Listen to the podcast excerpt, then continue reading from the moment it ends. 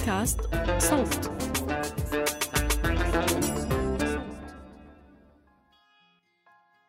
مرحبا أنا جنى من فريق صوت. بالموسم السابع من بودكاست عيب رح نشارككم بمقاطع من دفاتر يومياتنا. بكل حلقة رح نروي لكم قصة صغيرة من قصصنا إحنا الخمسة. إحنا مختلفين كتير وما بيجمعنا إلا تفصيل صغير. إنه كل الوقت في حدا تاني عم يقولنا مين إحنا وكيف لازم نكون. رح أترككم مع هبة.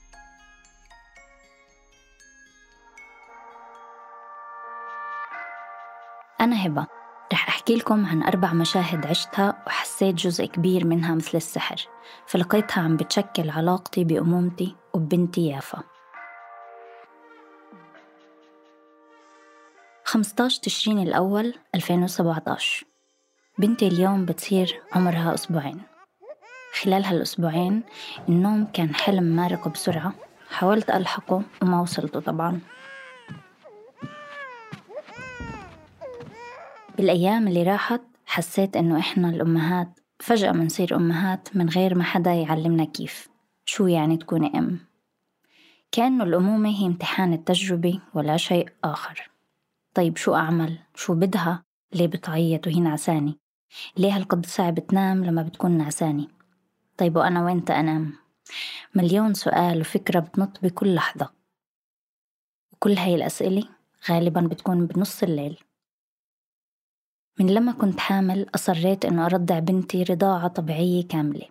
كنت محضرة نفسيتي وجسمي لمرحلة الرضاعة. قرأت كل إشي ممكن توقع عليه عيني وشفت عشرات الفيديوهات الإرشادية عن الرضاعة قبل ما تيجي يافا تحضيرا لهالمرحلة. أجت يافا فجر 29 أيلول 2017 وفعلا رضعتها من أول لحظة. من وقتها بلشنا رحلة امتدت سنتين وثلاث شهور. وقتها منحتني فعلا إحساس سحر. في رابط مش مفهوم أبدا لحد اليوم بيكبر.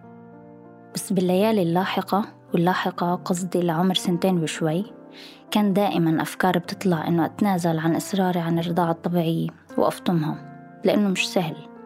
مش سهل أصحى 23 مرة بليلة وحدة. مش سهل التعلق لهاي الدرجة. يعني لدرجة إنه لو تبعد عني لحظة تصير تعيط. مش سهل قد هاي المرحلة بتتطلب مني أقرر شو ألبس حسب لو كان مناسب للرضاعة أو لا. بقدر أرضعها بأي مكان أو لا. مع الحرمان من النوم كنت أضعف وأزعل وأتعب وأحلف بالليل إني رح أفطمها ثاني يوم. بس يجي الليل وأحطها بحضني عشان ترضع وتنام أنسى التعب وأعبطها وأرضعها بيتبخر يمين الفطام. كثير غريب هذا التسامح اللي بتعلمنا إياه الأمومة وهو مش بس متعلق بالاعتماد علينا لأنه كمان الإرضاع بالقنينة هو اعتماد علينا. كثير غريبة كل هاي التناقضات اللي بتطلع فينا أقصى درجات الحب بعز لحظات التعب.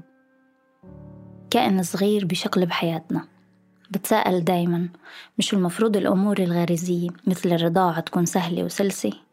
وأصلا الأمومة مش هي كمان غريزة؟ أو مش عارفة بس بطلع على حالي وبقول ما حدا علمنا كيف نكون أمهات أو أي أم نكون. الكل بيعطينا نصائح وكثار من اللي حوالينا وبيحكوا لنا كثير كثير نظريات عن كل إشي. بس مش عن كيف نخاف ونحب ونقلق ونضعف وننهار ونرجع نقوم.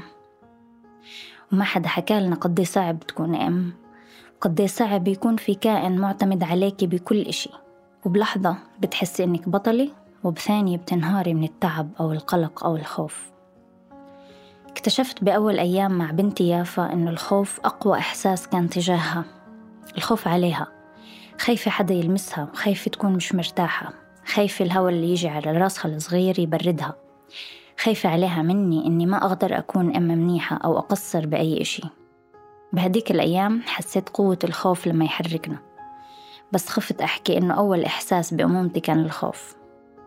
لا شك أنه بتغير مع الوقت وبيختلف شكله وحدته بس كان هو الأقوى لما كانت يافا قطعة لحم صغيرة ملتصقة بصدري.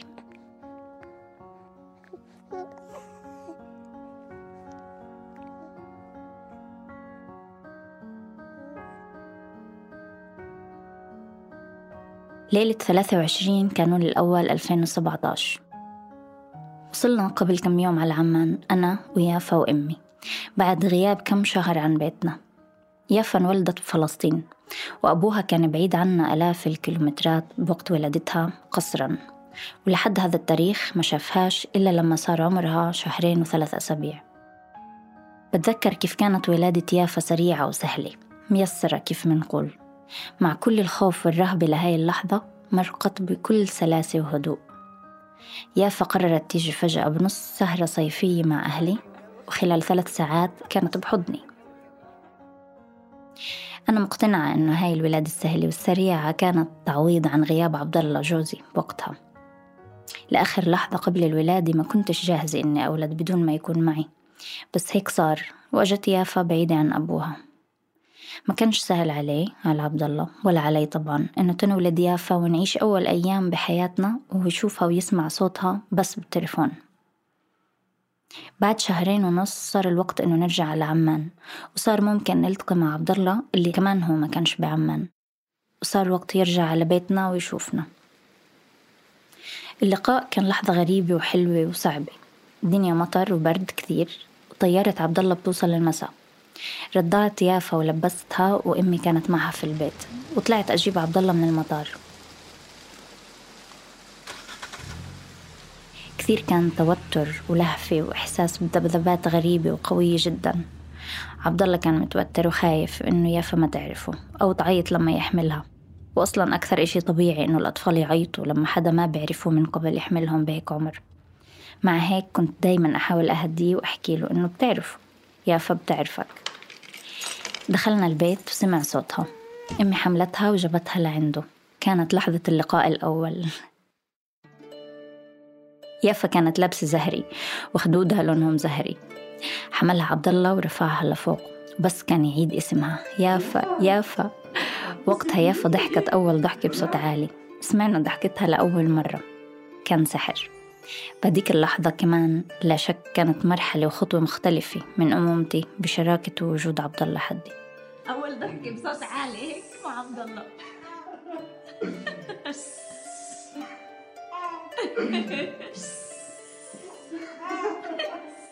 هو اليوم تضحكي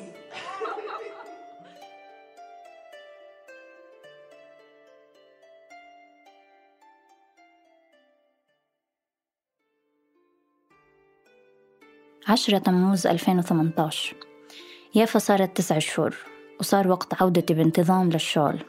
صار وقت أبعد عن يافا بعد ما كانت لتسع شهور ملتصقة فيي فعليا. بحكم شغلي بمجال التحرير وإصدار الكتب بمركز أبحاث بتطلب مني جهد كثير كبير وتركيز كثير كبير خلال ساعات النهار. وبقية اليوم بستمر التعب وتفاصيل الاهتمام بطفلي ومهمات بيتية أخرى. مرق أسبوع قاتل قبل أول يوم بالحضانة. بنامش بالليل وأنا بفكر بكل الأفكار السلبية اللي ممكن تخطر عبالي شو ممكن يصير لها وهي بالحضانة؟ التوتر كان يوصل أعلى درجاته بالليل بعد ما تنام يافا. رحنا اشترينا أغراض للحضانة والشنطة وعلب الأكل وأغراض الغيار وغيره وحضرناها. صحينا الصبح لبسنا يافا وحضرنا أمورنا وطلعنا. كنا اتفقنا مع الحضانة إنه أول يوم ما رح يكون دوام كامل عشان ندخلها على الجو بالتدريج أو إحنا بالأحرى ندخل على الجو بالتدريج. دخلنا يافا وضلت معها شوي وطلعت. عبد الله كان بستنى برا لأنه اعترف لي إنه لو دخل معي مش رح يتركها ويطلع. كان كثير مؤثر وصعب بعد تسع شهور من الالتصاق التام معي. أتركها بمكان جديد. أول مرة بتكون فيه وأطلع. دخلت يافا على الغرفة اللي كان فيها أطفال ثانيين والمربيات. ضليت شوي معها بالغرفة وعبد الله كل شوي يرن لي يسألني عنها. بعد تقريبا نص ساعة صار لازم أترك يافا وأطلع. حكت لي المديرة مديرة الحضانة إنه ما أقلق. وإنه يافا رح تكون منيحة وإنه كله تمام. بس كل هاللطف والطمأنة ما كانش يقدر يهدي قلبي بصراحة. قررنا ما نروح على البيت ما كنتش حاسة بقدر أروح على البيت وأتركها. قعدنا بالسيارة عند الحضانة. بعد شوي حسينا إنه مش حلو نقعد هون. صرنا نلف بالسيارة بمنطقة الحضانة وكل الوقت نطلع على اتجاه المبنى عشان ما يغيب عن عيوننا. وطبعا كل الوقت كنت أعيط. وقلبي زي النار. بعد كم لفة حوالين المبنى قررنا نروح على مكان قريب نشرب إشي. بعد ما تجاوزت إحساس الانتظار والقلق ولا قدرت أحس إنه عادي أروح أتمشى أو أعمل مشوار أو أكون بأي مكان وهي بعيدة عني لأول مرة. دخلنا مقهى وقعدنا. ما حكينا إشي. ضلينا مشدودين ونستنى كأنه عنا امتحان. حاولت أمسك حالي وما أتصل كل شوي على الحضانة. مع إني بعترف إنه أول فترة كنت أجننهم بالاتصال. كل نص ساعة أتصل. أكلت سكتت نامت صحيت غيرتولها كل شي تمام. تجربة إني أكون امرأة عاملة وأم بتضطر تترك بنتها عشان الشغل بتخليني بكثير لحظات أوقف وأسأل حالي عن كل الوقت اللي بيروح وما بيكون في حد بنتي. برجع وقتها أسأل حالي عن كل فكرة العمل بدوام كامل والأمومة بهاي اللحظات بتخليني أرجع أتساءل حتى عن أشياء بتبين بالحياة إنها عادية وطبيعية. بس الأمومة بترجع بتحط الأسئلة بمكانها.